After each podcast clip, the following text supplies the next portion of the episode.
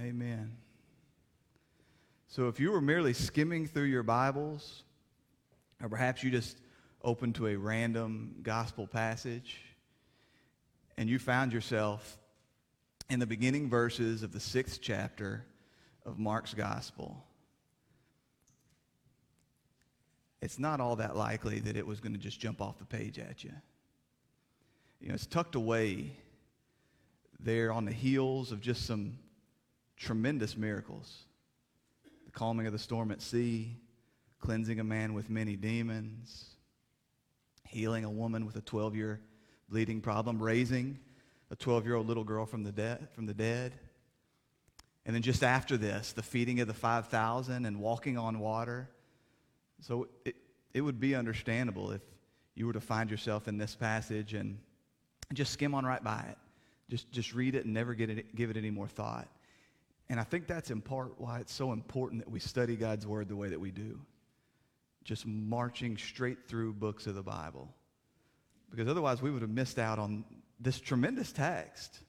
It's a real turning point, it's an important moment in, in Jesus' earthly ministry. And so I, I think it may do us well at this point. We are now we're now about eight and a half months into our study of Mark's gospel, and so it may do us well to kind of step back and, and look down on, on what we've seen so far, just a 10,000 foot view of, of what's happened and what leads us up to this morning's text. And in moments like this, this is where we're so very thankful for the, the multiple gospel records because God allows us to see what's happened from different angles and to really, to really round out the picture and some of the things that he, he didn't see fit to reveal to us. He didn't see fit to reveal to us through Mark. And so you'll remember that just before the beginning of Jesus' earthly ministry, he went out and he met John the Baptist there at the Jordan River, and he was, he was baptized by him there. And then immediately from there, he was led out by the Holy Spirit into the wilderness, where for 40 days he fasted and was, was tempted by the devil. And then as he spent some time there in and around the area of the Jordan, John the Baptist was consistently pointing his disciples towards Jesus, saying, I'm, I'm not even fit to touch his foot, not even fit to undo a strap on his sandal. Behold, the Lamb of God that comes to take away the sins of the world. And that some people did. They, they followed after Jesus. They left John and they, they followed after Jesus. And then Jesus went to Cana in Galilee and he performed his first his first recorded public miracle there is he turned the water into wine. And then he returned back up to, back up to Capernaum for just a, just a moment before then heading back south to Jerusalem for the Passover. And you may remember from all those months ago that we talked about the fact that the Passovers are, are, are really critical time markers for us in Jesus' ministry. Part of the reason that we believe that Jesus' earthly ministry lasted just over three years was the fact that it appears to have spanned over the course of four Passovers. So we read about the first one there in John 2. It was the first Passover. And as a, as a good Jewish man, Jesus went to Jerusalem for the Passover. And you remember that it was there that he had that interaction with a man named Nicodemus. But, but the pressure began to increase because as Jesus' teaching and preaching and, and just word of what he was doing was spreading, the, the pressure was increasing from the religious establishment. And it wasn't yet time for Jesus to lay down his life. And so he was going to leave there in, in, in the religious hub of the Israel, uh, uh, of the Israel na- Israelite nation, and he was going to head back up north into Galilee. And then along the way, along the way up north, you remember that he stopped in Samaria and he met a woman there by a well, a Samaritan woman. And it was there that he revealed to us that his father doesn't, he doesn't care about the places that we worship necessarily, or the styles in which we worship. This father desires worship in spirit and in truth. And by coming to this woman, this outsider, this Samaritan, he showed us the kinds of people that he came to save, the kinds of people that he came to interact with. And then we read about in John 4, there was another, there's a hint of another Passover there. And so this would indicate that we're now at the end of Jesus' first full year of earthly ministry. And then John the Baptist is arrested, and then we came at that point. All of that happened, and then we came to Mark 1:14. We're only 14 verses into Mark. And that's where we read. Now, after John was arrested, Jesus came into Galilee, proclaiming the gospel of God and saying, The time is fulfilled, the kingdom of God is at hand, repent and believe in the gospel. This was the beginning of his Galilean ministry. That he would spend there um, in, in Capernaum, Peter's hometown, that that would become his home base of sorts for almost the next year. This place on the, on the northwest corner of the Sea of Galilee, that he would, he would routinely return there and do miracles around there and depart from there and then, and then come back. But, but before he really began his Capernaum, his, his Galilean ministry in earnest, before the healing and the preaching and the teaching really took off at full force, he made a trip back home to Nazareth, to his hometown. And we read about that in Luke 4. And so, what archaeologists tell us about, about Nazareth, it's about 25 miles south by southwest of, of Capernaum. And Nazareth was, as best they can tell, it was a tiny town. It was only like 60 acres in total landmass, something like that. The people lived in these earthen homes that were, they were kind of set into the, into the side of the hill there. And as best they can tell, the total population of Nazareth was something like 500 people. Now, on a good, healthy Sunday morning, we have 500 people, more than 500 people on campus here. That was the total population of this town of Nazareth. You won't find any reference to Nazareth in the Old Testament. Jewish historians like Josephus, they don't make any reference to it. it. It is truly accurate to say that Jesus Christ came from a nowhere town, town that wasn't, wasn't on anybody's map. There wasn't any, wasn't any anticipation anything great was going to come out of Nazareth. And then he, he returned there. But before the beginning of his, of his Galilean ministry, and Luke 4 says that, as was his custom, he went to the synagogue on the Sabbath, he stood up, and he began to read. And what he read out of this scroll was Isaiah 61. He read these words The Spirit of the Lord is upon me because he has anointed me to proclaim good news to the poor. He has sent me to proclaim liberty to the captives and recovering of sight to the blind, to set at liberty those who are oppressed, and to proclaim the year of the Lord's favor. Then he sets the scroll back to the attendant, mic drop, sits down. He says, Behold, before your eyes this has been fulfilled. Making clear, that's about me. But before he can begin even teaching, he recognizes these people don't want this. They want signs and miracles. They want me to amaze them. So, recognizing this, he tells them that a prophet is not honored in his own hometown and the people won't hear it. So they take him out to the edge of the hill and they prepare to throw him down to his death. But Jesus, he just passes all the way right, right on through. And he went away. And then everything that we've read from that point to this, right? This, this just robust ministry, the incredible things that Jesus has been doing. And now he comes to the end of his Galilean ministry and he's going to make one more trip back home. Now, there's some people that believe that was the same trip, but it doesn't play out that way in the scripture. I think it's pretty clear that this was a, this was a bookend of his Galilean ministry, one with a visit home and now another with a visit home. So go ahead and stand to your feet as we turn to the sixth chapter in Mark's gospel. Let's see how this trip goes. See if it goes any differently than the last. Beginning in verse 1. He went away from there and came to his hometown, and his disciples followed him. And on the Sabbath, he began to teach in the synagogue. And many who heard him were astonished, saying, Where did this man get these things? What is the wisdom given to him? How are such mighty works done by his hands? Is not this the carpenter, the son of Mary, and the brother of James, and Joseph, and Judas, and Simon? And are not his sisters here with us? And they took offense at him. And Jesus said to them, A prophet is not without honor except in his hometown, and among his relatives, and in his own household. And he could do no mighty work there except that he laid hands on a few sick people and healed them. And he marveled because of their unbelief. All God's people said, Amen.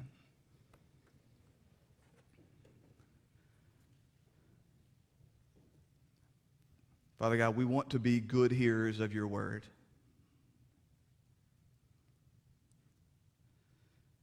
It is our desire to rightly hear and understand and be transformed by your word. Would you do that now? Would you give us supernatural hearing, spiritual ears that rightly hear and receive and believe your word? It's in your son's precious name we pray. Amen. So it began like this. He went away from there and came to his hometown, and his disciples followed him. So immediately following the raising of Jairus' daughter from the dead, Jesus and his disciples, they headed to Nazareth. Now, if Jesus' first ministry, we, we could, I guess, in theory, say that his first, minute, his first visit to uh, Nazareth was a personal visit. This one most certainly was not. As he returns, again, in the middle of this robust ministry, carrying with him his disciples. He was here on business. He was here for a, for a great purpose. Verse 2 And on the Sabbath, he began to teach in the synagogue. This was his normal practice in that day and age, Any qualified man was welcome to stand up in the synagogue and teach and speak and read. And Jesus, as we've said numerous times, was recognized as a rabbi. And so it would have been perfectly natural and normal for them to allow him to come in and speak. And now, unlike his first trip to, to the synagogue there in Nazareth, we're not told what he taught. We don't know exactly what he read. We don't recognize the, we're not given the, the specific words that, words that he had to speak to them. But this does mark, as I've told you, a, a, turning point because from this point forward, we will not read in Mark's gospel about Jesus teaching in the synagogues. He's going to move away from these religious centers and out to the common people. He's going to be doing most, most of his teaching from this point forward in homes and out, out amongst the people, no longer there with the religious establishment. Verse 2 continued, and many who heard him were astonished, saying, Where did this man get these things? What is the wisdom given to him? How are such mighty works done by his hand? whatever Jesus taught, the people were blown away. Now, you may recall that news, not just of Jesus' teaching, but of, of his healing and his miracles, it had reached his hometown. And that was why his family had come to, to drag him away. They determined no longer is he going to sully this family's good name or get himself killed. We're going to go, and even if, it, even if it's against his will, we're going to drag him home. Clearly, Jesus would have been the talk of this 500 person town. He was the talk of all of Israel. He had been doing these remarkable things. And so the people were amazed. The people were always amazed. They were always astonished. Whenever people heard of Jesus' works, whenever people heard Jesus' teaching, they were always floored, even from childhood. Even as a boy, you remember that as Jesus' family took him, took him into Jerusalem and they left, they departed, and they, they thought, I thought he was with you, I thought he was with you, I thought he was with you. He, they, they thought he was with other family members. They left him there at the church house, they left him in the temple. And so the scripture tells us what happens in, in Luke 2 as they turn around and go back to find him in Luke 2 46 through 48. After three days, three days they're looking for this baby. Three days they found him sitting in the temple. Not really a baby, he was 12, but three days they found him sitting in the temple, sitting among the teachers, listening to them and asking them questions. And all who heard him were amazed at his understanding and his answers. And when his parents saw this, they too were astonished. Or Mark 122, he taught in a synagogue in Capernaum. And they were astonished at his teaching, for he taught them as one who had authority and not as the scribes. Mark 7:38, after he heals a deaf man. And they were astonished beyond measure, saying, He has done all things well. He even makes the deaf to hear and the mute to speak. Mark 11, 18, He's cleansed the temple for the second time. And the chief priests and the scribes heard it, and they were seeking a way to destroy him, for they feared him, because all the crowd was astonished at his teaching. Matthew 22, 33, after he taught about the resurrection. And when the crowd heard it, they were astonished at his teaching. It's just a small sample. But everywhere, there had never been a teacher before or after like Jesus Christ. He did things that nobody had ever done.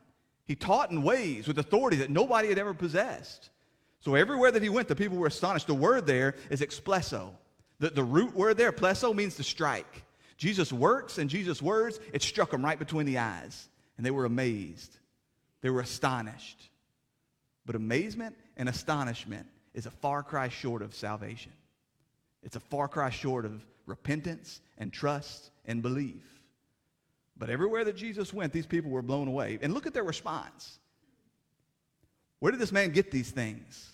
What is the wisdom given to him? How are such mighty works done by his hands? The people were more concerned with figuring out where he got this knowledge and how he did these miracles than figuring out what his message meant and how they needed to respond. They wanted to know the where and the how. They didn't want to know how that affected them. They didn't want to know what that said about them. They didn't want to know how they were meant to respond to him because Jesus didn't have the right credentials. In that place, in that time, you gained credentials by hanging out with the right rabbis, by studying under the right teachers, and Jesus hadn't done that. And then these miracles, the healing and the raising from the dead, these, these things had just never been done before. And so they wanted to know why. Because a faithful heart, they come into contact with Jesus, they hear about his works, they hear his words, and they just fall down at his feet and worship. But a heart filled with doubt and pride and self, because Jesus doesn't match up with our own experiences, with our own expectations, with our own emotions, we demand answers. And so the questions they ask, it's a lot like the Pharisees. You'll remember that, that the religious leaders, as they saw Jesus healing and performing miracles, what did they say? Well, he does it by the power of Beelzebub. It's only by the power of Satan that he casts out demons. And then when they hear about his teaching, listen in Mark 11, 27 through 28. Again, after he's cleansed the temple for the second time, they came again to Jerusalem, and he was walking in the temple. And the chief priests and the scribes and the elders came to him, and they said to him, By what authority are you doing these things? or who gave you the authority to do them? Who gave you the right, Jesus? Who do you think you are? But since his birth, all things had been announcing who he was. You remember this? Angels, stars, shepherds. At his baptism, his father himself, this is my son with whom I am well pleased. And even at the root of his teaching, the kingdom of God is at hand. Repent and believe. He was announcing, the king is here. That's how the kingdom is here. I am the king. I am the Christ. And then in reading scrolls like Isaiah and saying, this is before your eyes today, right now. He left him without excuse of knowing who he was and under what authority he did these things and said these things. But a hardened heart isn't going to receive this. You can't, they couldn't get past their own paradigm. They didn't want to receive this. They didn't want to believe that he was who he said he was, that he did the things that he did under the power of God. And so they rejected it. He didn't meet their expectations, so he rejected it. So it was only the desperate people. It was only the people that knew they were on the outside looking in, that knew that they had nothing to offer to the kingdom of God, that knew that they were desperate. They heard the message of Jesus Christ. They heard about the wonders that he did. They knew that they were lacking and that he had everything that they needed, and so they sought him out. They didn't care how. They didn't care how. They didn't care if he healed by a word or by a touch or by the hem of his garment. I don't care. You've got what I need, something no one else has. And so I come to you. And then they hear his voice, they hear his calling, like the woman with the bleeding, she falls down at his feet. She confesses everything at that moment. I don't care, I don't care how you got these words, Jesus. They're life. I don't care how you do these miracles. I surrender to you now, but these people will not. Again, there were exceptions, like the Pharisee Nicodemus. You remember that as he meets with Jesus, he says, No one can do these things. No one can do these signs that you do unless God is with him. Clearly, he knew he was son of the Most High God. Many who heard him were astonished, saying, Where did, he ma- where did this man get these things? What is the wisdom given to him? How are such mighty works done by his hand? Is not this the carpenter, the son of Mary, the brother of James and Joseph and Judas and Simon? And are not his sisters here with us? As we talked about back in chapter 3 of Mark's gospel, Mary had other children. She conceived by the power of the Holy Spirit, and she was not with her husband until Jesus was born, but she did not remain a virgin. She had other children multiple other children. And we talked about the fact that these younger siblings of Jesus, they thought he was crazy. Mary may have been the only believer in all of Nazareth. She had to know because the, the angel Gabriel had come and told her. She knew that she had been faithful. She knew that she that there was no reason for her to be pregnant apart from exactly what God had revealed to her was happening. She knew, but her brothers they thought he was. But his brothers they thought he was crazy. And, and the Gospels tell us that plainly. John seven, Jesus' own brothers did not believe him. And honestly, it had to have been hard. Your brother's perfect. And I don't mean like earthly perfect, like captain of the football team, straight A's. This isn't like Jan going, Marsha, Marsha, Marsha. This, isn't, this is like real deal perfect. Like without blemish, perfect. And he had to have been his parents' favorite. How could he not be? He was perfect. And they knew the circumstances around his, around his birth.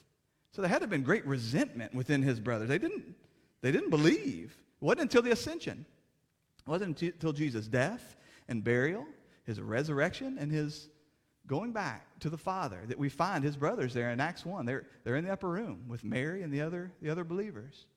And we're not told a whole lot. I don't know that we're told anything about Jesus' sisters, and we don't know much about Joseph or Joseph, as Matthew, Matthew calls him, and we don't not about Simon, but we do know about James and Judas. We know from the book of Acts that, that James was the leader in the, in the church there at Jerusalem. And then as we read the, as we read the letter that, that bears his name, as he's writing about his brother, he refers to him as the Lord Jesus Christ, the Lord of glory. Pretty big shift. And then his brother Judas became to, became to be known as Jude, I would assume, as a way to separate him from Iscariot, the traitor. But we read about him in the letter towards the end of our towards the end of our Bibles that bears his name as he refers to himself as Jude, a servant of Jesus Christ and the brother of James. It's seen the risen Christ. Life had changed for them. Under the power of the Holy Spirit, they had come to believe. But as of this moment right here, this morning's text, they were just as skeptical as all the rest of Nazareth. How can you do these things and how can you say these things? Aren't these your brothers? Isn't this your family? Don't we know these people? Isn't he the son of Mary? That's an interesting way to say that.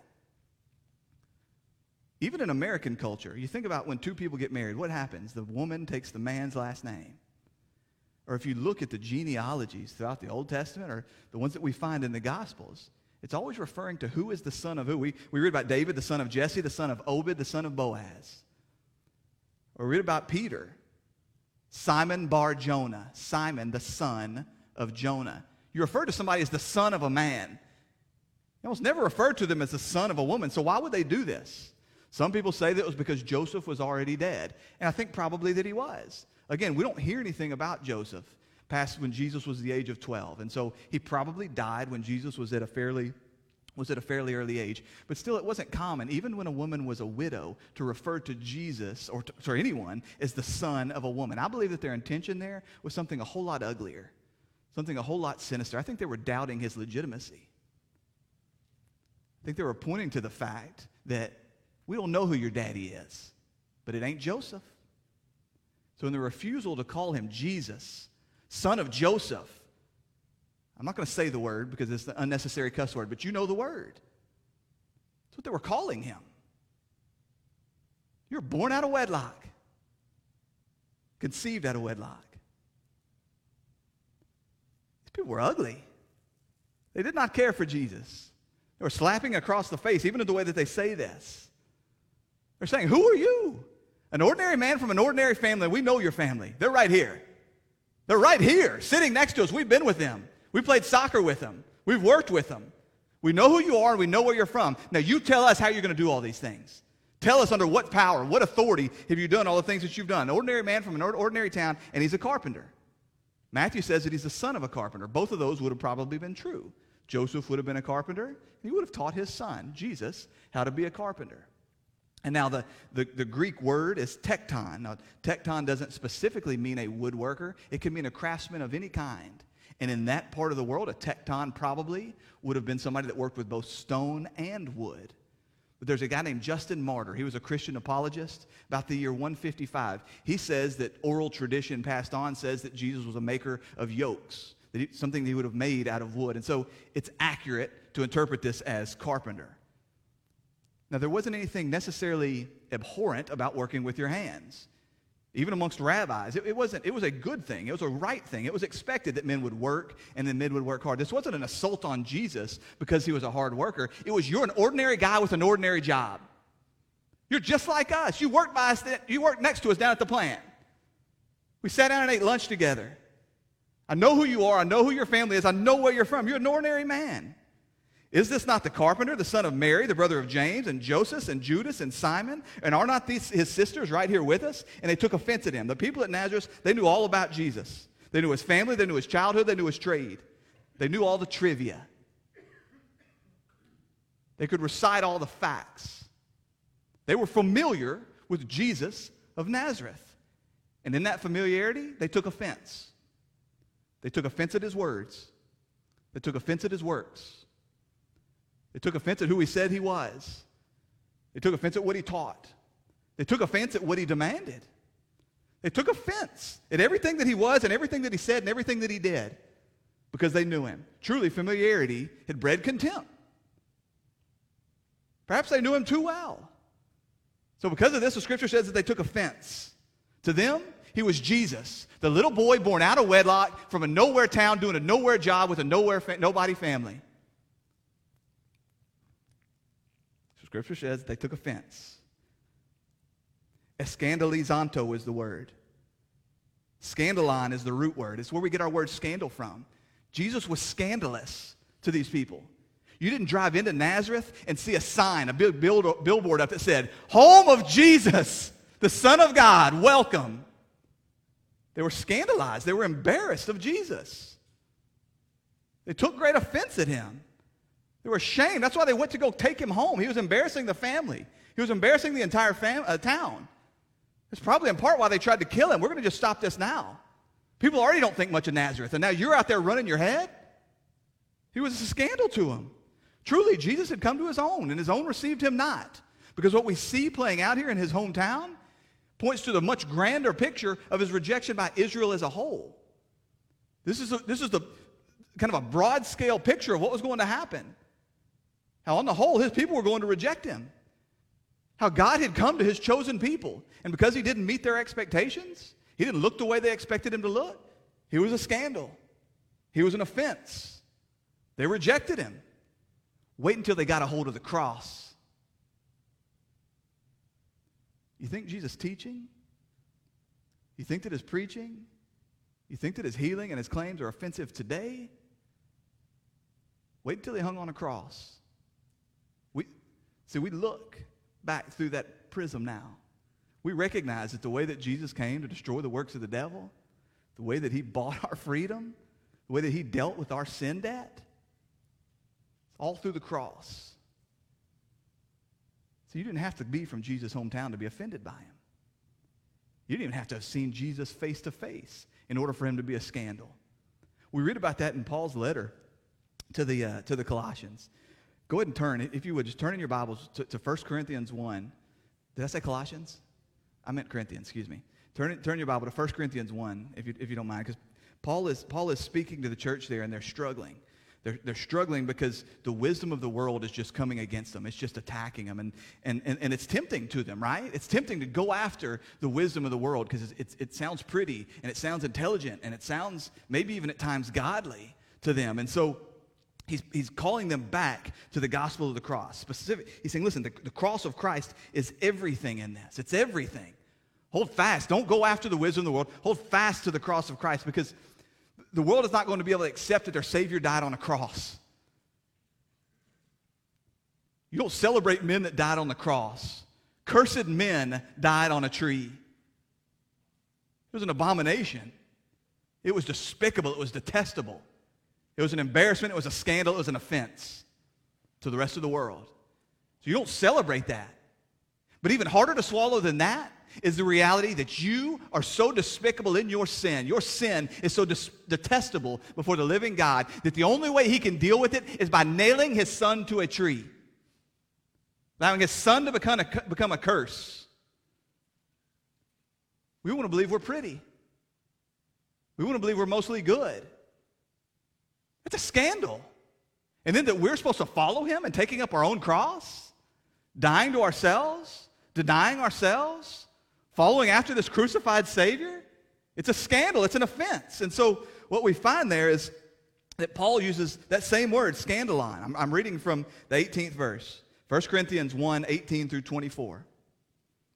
For the word of the cross is folly to those who are perishing, but to those of us who are saved, it is the power of God. For it is written, I will destroy the wisdom of the wise, and the discernment of the discerning I will thwart. Who is there who is, excuse me, who is the one who is wise? Where is the scribe? Where is the debater of this age? Has not God made foolish the wisdom of the world? For since in the wisdom of God, the world did not know God through wisdom, it pleased God through the folly of what we preach to save those who believe. For Jews demand signs and Greeks seek wisdom, but we preach Christ crucified, a stumbling block, a scandalon, a scandal, an offense a stumbling block to the Jew and falling to the Gentile, folly to the Gentile. But to those who are called, both Jews and Greeks, Christ is the power of God and the wisdom of God. What the Jews were looking for, just as the people in Nazareth, signs and wonders. Do you know why? Because signs and wonders make life better. They make more bread where there was less bread. They make people healthy where they were sick. They raise people from the dead. They make people see and they make people hear and they make people walk. They wanted more signs and wonders because it made their life better today. In addition to that, those signs and wonders matched up with their expectation of the Messiah. And their picture of the Messiah, of the Christ, was one that was going to come in with political might and set them free from the Romans. Again, making their life better today. The Greeks, they sat, sought after wisdom, worldly wisdom. They wanted to connect all the dots and figure it all out. Isn't this what the world demands today? We preach the gospel of Jesus Christ and Him crucified. We preach about an incredible sin problem that is so detestable that we cannot overcome it in and of ourselves. That it requires the death of God's own Son to overcome, to deal with it. And it's a stumbling block. It's detestable. They say, No, tell me how my life can be better right now. Tell me how you can fix my marriage. Give me a 10 point sermon on how to fix my marriage today. Tell me how to get rich. Tell me how to manage my babies. Tell me how to make my, better, my life better right now. Or they demand wisdom. Talk to us like the world does. Give me some of the world's wisdom and just mix in some Bible stuff. How about you just throw Jesus' name at the end of some worldly wisdom and then we'll count that as church and go home? That's what they want. So that when we stand before them and we preach the gospel of Christ and Christ crucified, we preach the call to die to self, it's detestable. It's a scandal. It's an offense. It's a stumbling block. They hate it. So, what are we going to do? Are we going to give them what they want so that we ourselves are not viewed as an offense? We're going to give them what they want so they'll pat us on the back and tell us we're pretty? Dear friends, I need you to understand there's going to come a day in this country, in this land, where there's going to be very real pressure on us to preach that dead gospel. That gospel which leads to death and has no life whatsoever. So we determine today are we going to preach the gospel of Jesus Christ? Are we going to die for the gospel of Jesus Christ if that's what it demands? Or are we going to give in? Nobody likes to be offensive. You don't wake up in the morning, put on your best outfit, comb your hair, and go, I'm going to go offend some folks. But we carry with us an offensive message. We in and of ourselves, we are a stench to the world. We reek of something they don't want. And so to them, Jesus was Jesus was a stumbling block, a stumbling stone, as Peter said, a rock of offense. And they knew all the trivia, they knew all the facts, they knew all about Jesus, but they didn't know him. They didn't know him. And they think they were offended today. Wait until the cross. Be great offense at that time. They just wanted signs and wonders and miracles and wisdom just like the rest of the world offered. And Jesus said to them, A prophet is not without honor except in his hometown and among his relatives and in his own household. He responds with an old proverb. This wasn't just a religious proverb. Pagans would have had a proverb similar to this as well. A prophet is not without honor except in his hometown and among his relatives and in his own household. You see how he's saying it's everywhere I go my town, my household, everywhere. And Jesus wasn't just a prophet, he was the prophet. All prophets pointing forward to him. He was the object of the prophecy. but He was also the Word of God. We read about it in Acts 3 22 through 23. Peter says, Moses said, The Lord God will raise up for you a prophet like me from your brothers. You shall listen to him and whatever he tells you. And it shall be that every soul who does not listen to that prophet shall be destroyed from the people. That just like Moses, Jesus was the mediator of a covenant, but it was greater. Was covenant in his blood. It was greater and higher and grander. So that Jesus was indeed a prophet, but he wasn't just a prophet. It was right for him to say, prophets, even in their hometowns, they're not, they're, especially in their hometowns, they're not received. You know me too well, apparently. You're too wrapped up in your own paradigm and your own understanding of who I am. Even though all the signs were there. Have you ever met a perfect little boy before? I don't think you have. You've said yourself you've never seen anybody that, not Reuben. Is that what you just said? I knew it. Your grandbaby is not perfect, no matter what you believe.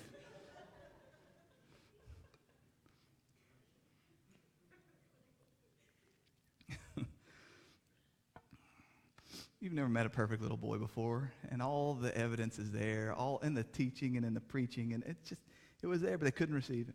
Couldn't receive him. Verse 5. And he could do no mighty work there, except that he laid his hands on a few sick people and he healed them. It wasn't that Jesus was physically incapable. It wasn't that his power was sucked at him as soon as he crossed over the city line to Nazareth. It was that the people didn't believe. And the purpose in Jesus' miracles, the perfect purpose in his healing was to call people to himself. It was to show them he was who he said he was and that his message contained the life that he said it, that it contained. And these people had so hardened themselves, and so he wasn't going to do it. Much like chasing the people that had laughed out of that house while he raised Jairus' daughter, he wasn't going to do miracles before him. But to prove that he hadn't somehow been zapped of his power, he did heal a few. Apparently, there were some people there who believed, I guess. He healed a few, but they weren't going to see his wonders. You don't believe my words, you're not going to see my works. I didn't just come to impress you. I didn't come to beg you. I didn't come to wow you and amaze you. I came to show you that I am the Christ, the Son of the Most High God. Your appropriate response is to fall down at my feet and do the things that I tell you to do. And if you won't do that, I'm not going to do any miracles here. And so, even what they had was taken away. Verse 6 And he marveled because of their unbelief. The people in Nazareth were astonished by Jesus, and he marveled at them. He marveled. Says specifically that he marveled at their unbelief. Jesus had seen a lot of things during his earthly ministry, a lot of detestable, despicable, remarkable things. And yet, as best I can tell, there's only two times that we read that Jesus marveled. Only two times. This, and then when he meets the centurion. Remember that there was that Roman military man, and he sends word to Jesus that his servant is sick and suffering greatly. And so Jesus, in his sovereignty, determines that he turns and he's going to go to this man's house to heal his servant. But, but the centurion, finding out, he sends word back and he says, Oh, no, Jesus, I'm not worthy for you to even come into my house. I know what it is to be a man that has some level of authority and power. I know that all you have to do is speak, and my servant will be made well. And listen to what Jesus says Matthew 8 10. When Jesus heard this, he marveled, and he said to those who followed him, Truly I tell you, with no one in Israel have I found such faith. The only two times that I can find in all of Scripture where it says that Jesus marveled, it wasn't at the depravity of man. It wasn't how they treated each other or even how they treated him. It was about faith. It was about an outsider who had incredible faith. It was about insiders who had no faith. It was on the basis of faith. The lack or the appearance of faith caused Jesus to marvel. How could they not believe? They knew so much. They knew all the trivia. They knew about his teaching. They had heard about his miracles, and yet still they would not believe. And yet this outsider, this outsider, found himself as an insider because of his belief, because of his faith. It wasn't that Jesus was caught off guard. This marveling wasn't that he was caught off guard It wasn't that he didn't know that there was going to be no faith working for him. He knows that apart from the working of the Holy Spirit, that these people couldn't believe. And yet still it says that he marvels. Dear friends, I think that as we come to this text, we can find both. We can find a warning and we can find an encouragement. I, I, I think I'll be, begin with, with the warning. And, and the warning comes directly from the mouth of our Lord and Savior. If we look back at the parable of the lamp under the basket, you remember that he said these words Be careful how you hear. All throughout the Gospels, Jesus is teaching this idea that we need to be on guard about how we hear. Because we see as Jesus consistently comes into close contact with people, these insiders, these people that have all the benefit in the world, every opportunity anyone could ever hope for to know and see and believe and trust in Jesus Christ. And they walk away as lost as lost can be. And he's saying, Be careful how you hear. That these people heard the teaching of Jesus Christ, and yet because they did not have ears that truly heard, they completely missed him. They knew about him, but they never knew him. That they heard just enough of Jesus Christ to get inoculated to the gospel. Do you know how inoculation works? You know, you probably do in this age, right? You know how vaccines work? That what they do is they take pieces of the virus or the bacteria and they inject it or, or something that mimics it. They inject it into you so that your body learns. And I got a nurse here, and so just don't even tell me how wrong I am here, Tabitha. But they, they, they, they inject it into you, and then your body learns how to fight against that so that if the real disease comes along, your body knows how to respond to that, and then you become immune to it. There's so many people that they've received just enough Jesus or maybe a synthetic man, man-made Jesus. They've heard enough of the gospel or enough of something that sounds like the gospel that they've built up an immunity. They know how to fight against it. You know, my parents both had that scar on their arm. So many of you probably in this room, I think they stopped giving the smallpox vaccine in like 72 maybe, something like that. But, but you'll remember that, that, that they've, they've got that, they've got that vac- or that particular vaccine. They've got that scar in their arm. I used to always ask my parents, what is that scar from? It was from a vaccine that we got when we were little kids. There are so many people out there believing themselves to be good and safe. When in reality, they're walking around just with a vaccine scar on their arm, a little card in their Bible, a membership at a church.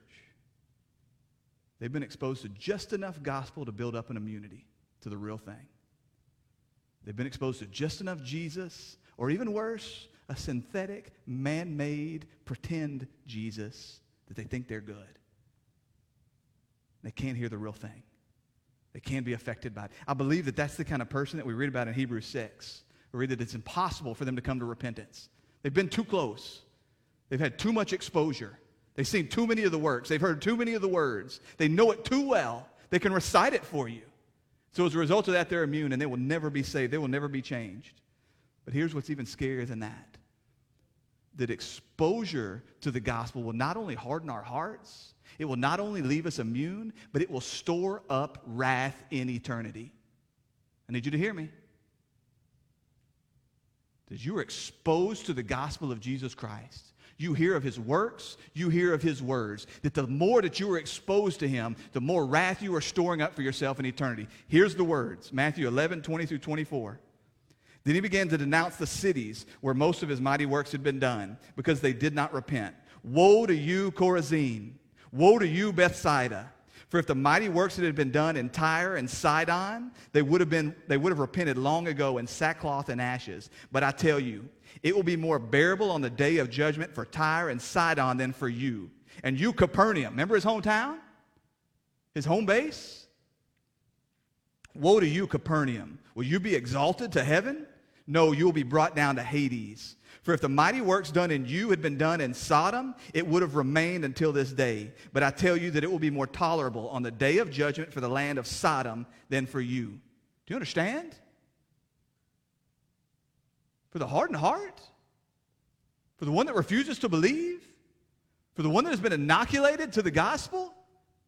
You are storing up wrath for yourself as you continue to be exposed, as you continue to see the working of the Holy Spirit.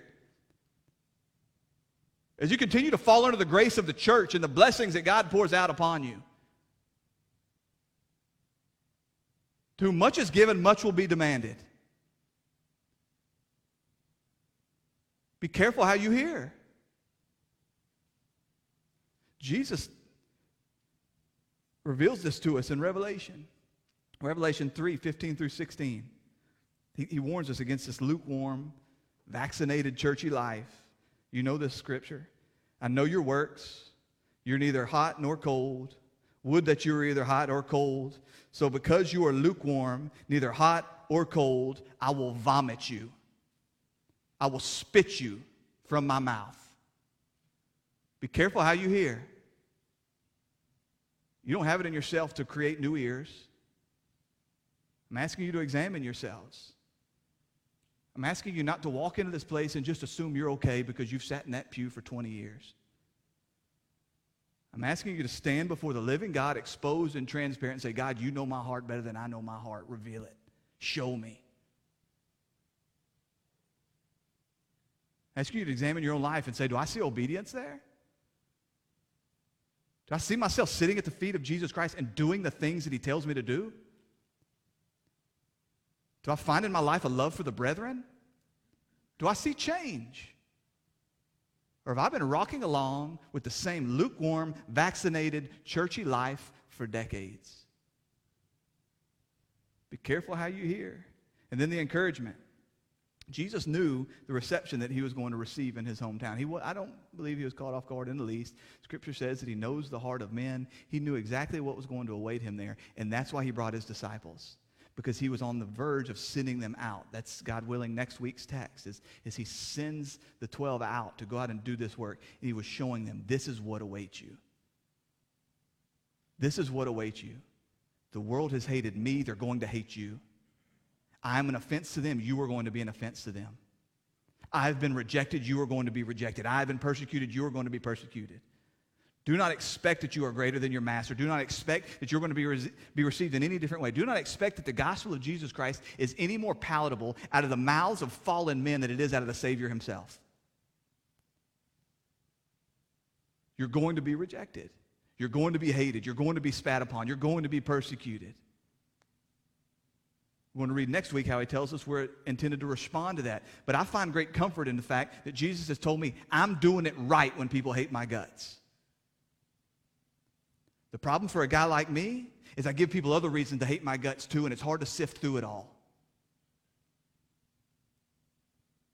If I were to live lives that are above reproach, to seek to be at, to be, to be at peace with all men, to lay down our lives for the sake of those that would curse us and spit upon us so that they may come to know the gospel of Jesus Christ. So that when I lay my pillow down on my head down on my pillow at the end of the day, I can go, man, a bunch of people hate me. Can I make sure that they all hate me for the right reason? Because I'm preaching and teaching and trying to live out the gospel of Jesus Christ. That's when you know you've done it right. You need to be prepared and you need to expect that this message is detestable. It is an offense, it is a stumbling block to those that are perishing. Father God, we praise you and we thank you. We thank you that your word is not an offense to us. And it's not because we're the smart people or the pretty people or the good people. It's because of the working of your Holy Spirit in us. Father, I pray that your Spirit would move in a mighty way this morning. There are most assuredly people here in this room that have not yet not yet seen the beauty, the glory of your gospel. Father, we pray that you would open their eyes this morning, open their ears to hear it. We're also sure that there are some that have just been rocking along playing the church game for some time. Pray that you would shake them loose. Father, I, I am, I am not blind to the fact that I could very well be among those deceived. Father, if I am deceived, would you, receive, would you reveal it to me? Would you bring us to life? But Father God, above all, we want you to be glorified. That is the purpose for all of creation. That is the purpose for what we do here this morning. So, Father, as we lift up our voices and continue singing, I pray that you would be glorified. I pray the words we sing would be pleasing to your ears. And I pray that we would be changed as a result of them. For it's in your son's precious name we pray. Amen.